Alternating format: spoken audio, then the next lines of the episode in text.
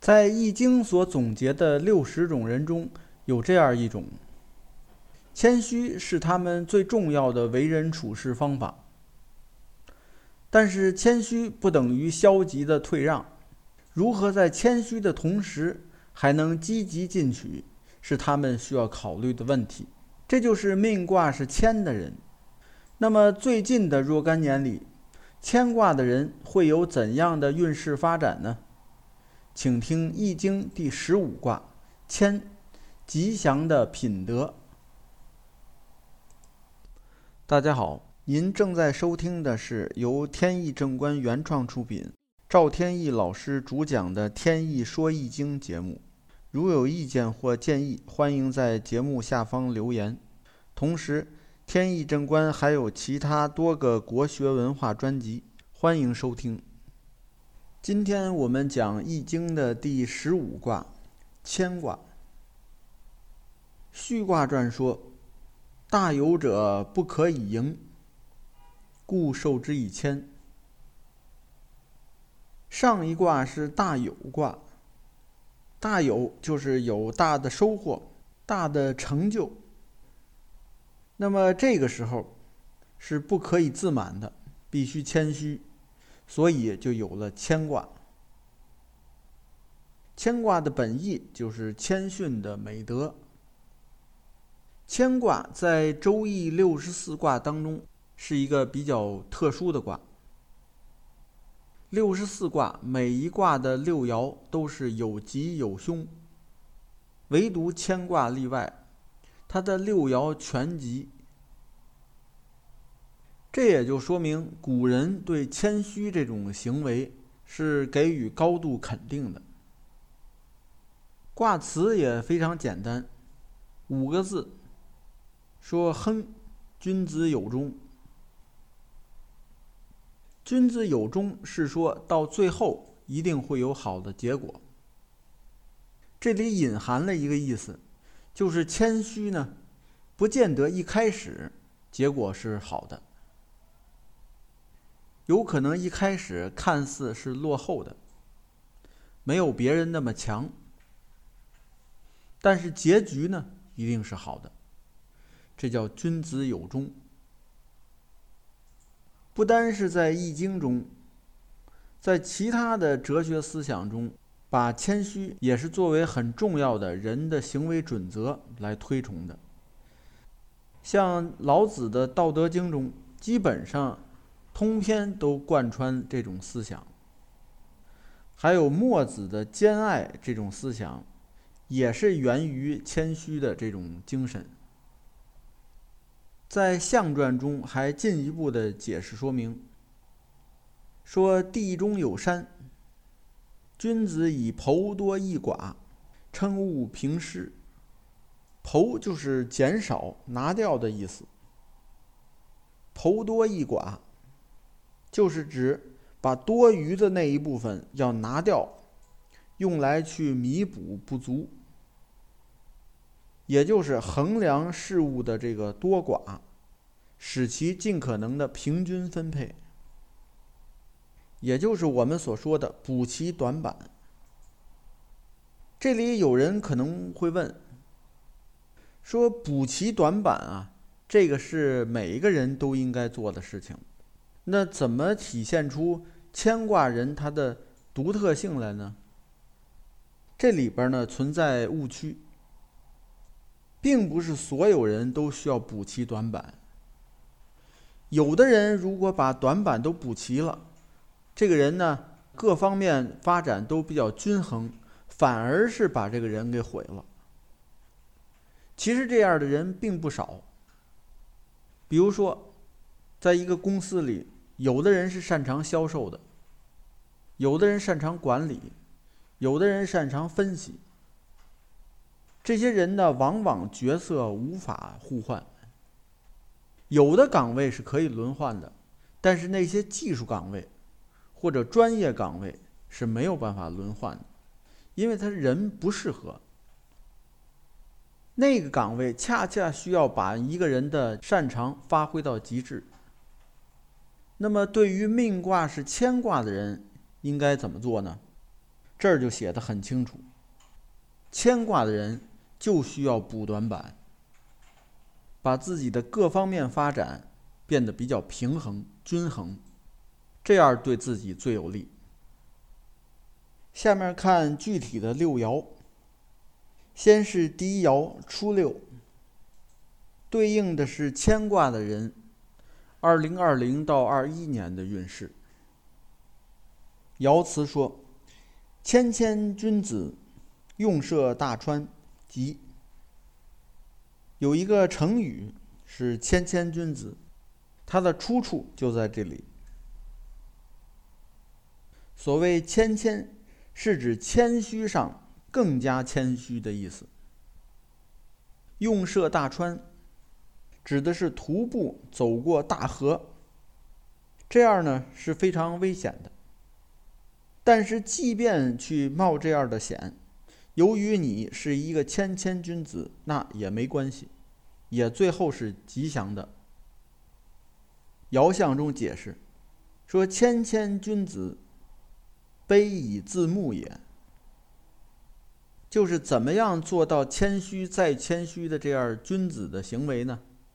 原因就是他一直在陶冶自己的性情，陶冶的时间长了，比较完备了，就会形成自己的这种性格和行为方式。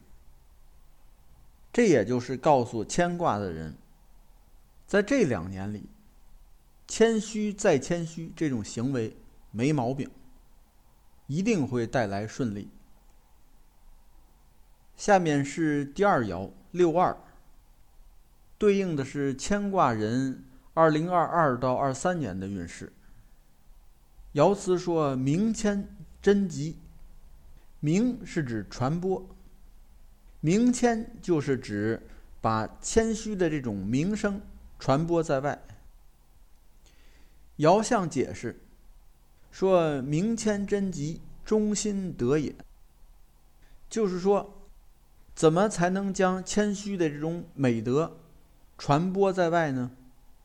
首先啊，是要对这种谦虚的本质有所领悟，真正在心中明白它的含义才可以，而不只是在表面上谦虚一下。晚清名臣曾国藩。就有一段事迹。他在对付太平天国的时候，苦于呢没有好办法去应对，他就发布告示，说如有能提供退敌良策的人，那么我必有重谢。结果呢，没过几天来了个人，那曾国藩呢就很谦恭的把这个人迎进来，向他请教。结果这个人呢滔滔不绝说了半天以后，发现呢这个人啊说的特别虚，没有可操作性，而且呢冠冕堂皇，没什么用。在这种情况下呢，曾国藩对来人就说：“说先生提出的这个方法呀非常好，我是受益匪浅。”随即呢让下人拿来十两银子。给了来人，说谢谢您。后续如有需求的话，再向您请教。人走了以后，下边人呢就奇怪，说明显这个人说的东西呢毫无用处，那您为什么还拿钱感谢他呢？曾国藩就说：“我这样做呢，就是让那些有识之士、真正有才能的人。”能够看到，知道我这样做呢，是真心实意的去求取良策，而不是表面文章。果然，没过几天，又有好几位主动上门来献计。其中呢，果然有良策，后来呢，就被曾国藩采纳了。这个故事呢。一方面说明曾国藩他确实是心中领悟了谦虚的真谛；另一方面呢，他还有意的将这种谦虚的名声呢传播在外，让别人都知道。这样的好处呢，不言自明了。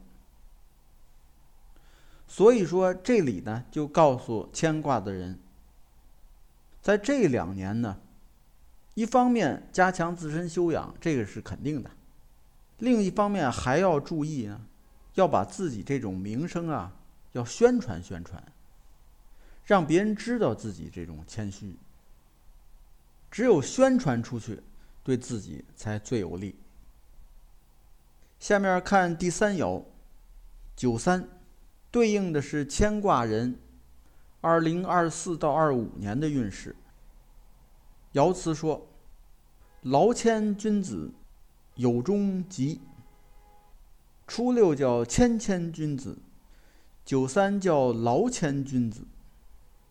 所谓劳谦，可以解释为辛勤劳作，而且谦逊；也可以解释为有功劳的谦谦君子。都可以，不影响我们的理解。这里呢是说谦虚的同时，还要做出一些成绩来，让人看到呢这个人他首先是有能力，能办事儿，其次还谦虚。所以在这里呢，有功劳、有能力，这是摆在前面的，这是前提。那些无所事事的人。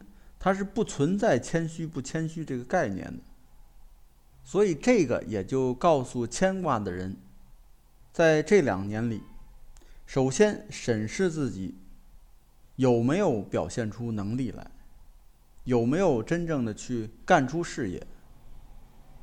没有的话，首先把这个事业干出来，把能力表现出来。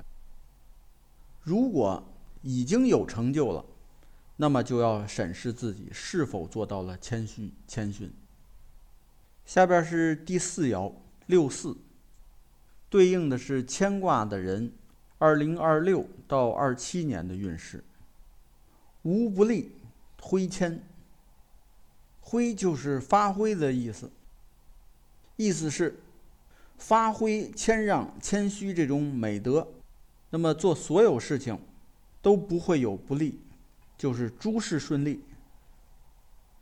爻象还解释说：“挥谦，不违则也。”就是谦虚谦让，并且呢，不做违背原则的事情，不做出轨的事儿，这样诸事顺利。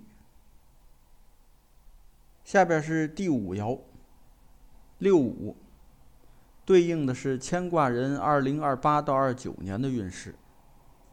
不复以其邻，利用侵伐，无不利。不复以其邻，是指呢本身并不富有，却因为谦虚得到了周围邻居啊朋友的爱戴。像这种谦虚的统治者、统领者、管理者，用兵去征伐别人，必然是不得已而为之的。所以不会不利，一定会很顺利。姚相解释：利用侵伐，征不服也。就是这种出兵去讨伐别人，是讨伐那些不服从的人。本来呢，我们的初心是想以德服人，但是那些人看到了道德，并不能服气，不服。那我只能动用武力了。这里是告诉牵挂的人，在这两年中，不但是要谦虚，而且呢，还要有威严。谦虚不等于懦弱，谦虚谦让解决不了的问题，适当的利用武力，也是正确的做法。下边是第六爻，上六。对应的是牵挂人三零年到三一年的运势。明谦，利用行师争一国。明谦还是谦虚的名声已经远播在外，赢得了周围人的共鸣和爱戴。在这种情况下呢，当然是有利于做一些大事情的，比如说。去用军队讨伐别人，但是呢，这时候由于力量不足，所以呢没有办法征讨远方的敌人，只能在自己的领地内讨伐那些不听话的人。这叫利用行师征异国，异国呢就是自己的领地。上爻六五指的是对平级、对外部或者是对对手之间的这些争斗，可以使用武力。这爻呢指的是对内部的人，对内部不听话、做错事的这些人，适当的加以惩处。也就是说，牵挂的人在这两年呢，可以适当应用武力，用一些手段。来对自己内部或者是下属啊，或者自己掌管的这个区域呢，进行管理。好，命卦是牵挂的人，近十二年的运势走向就介绍到这里。感谢收听，朋友们再见。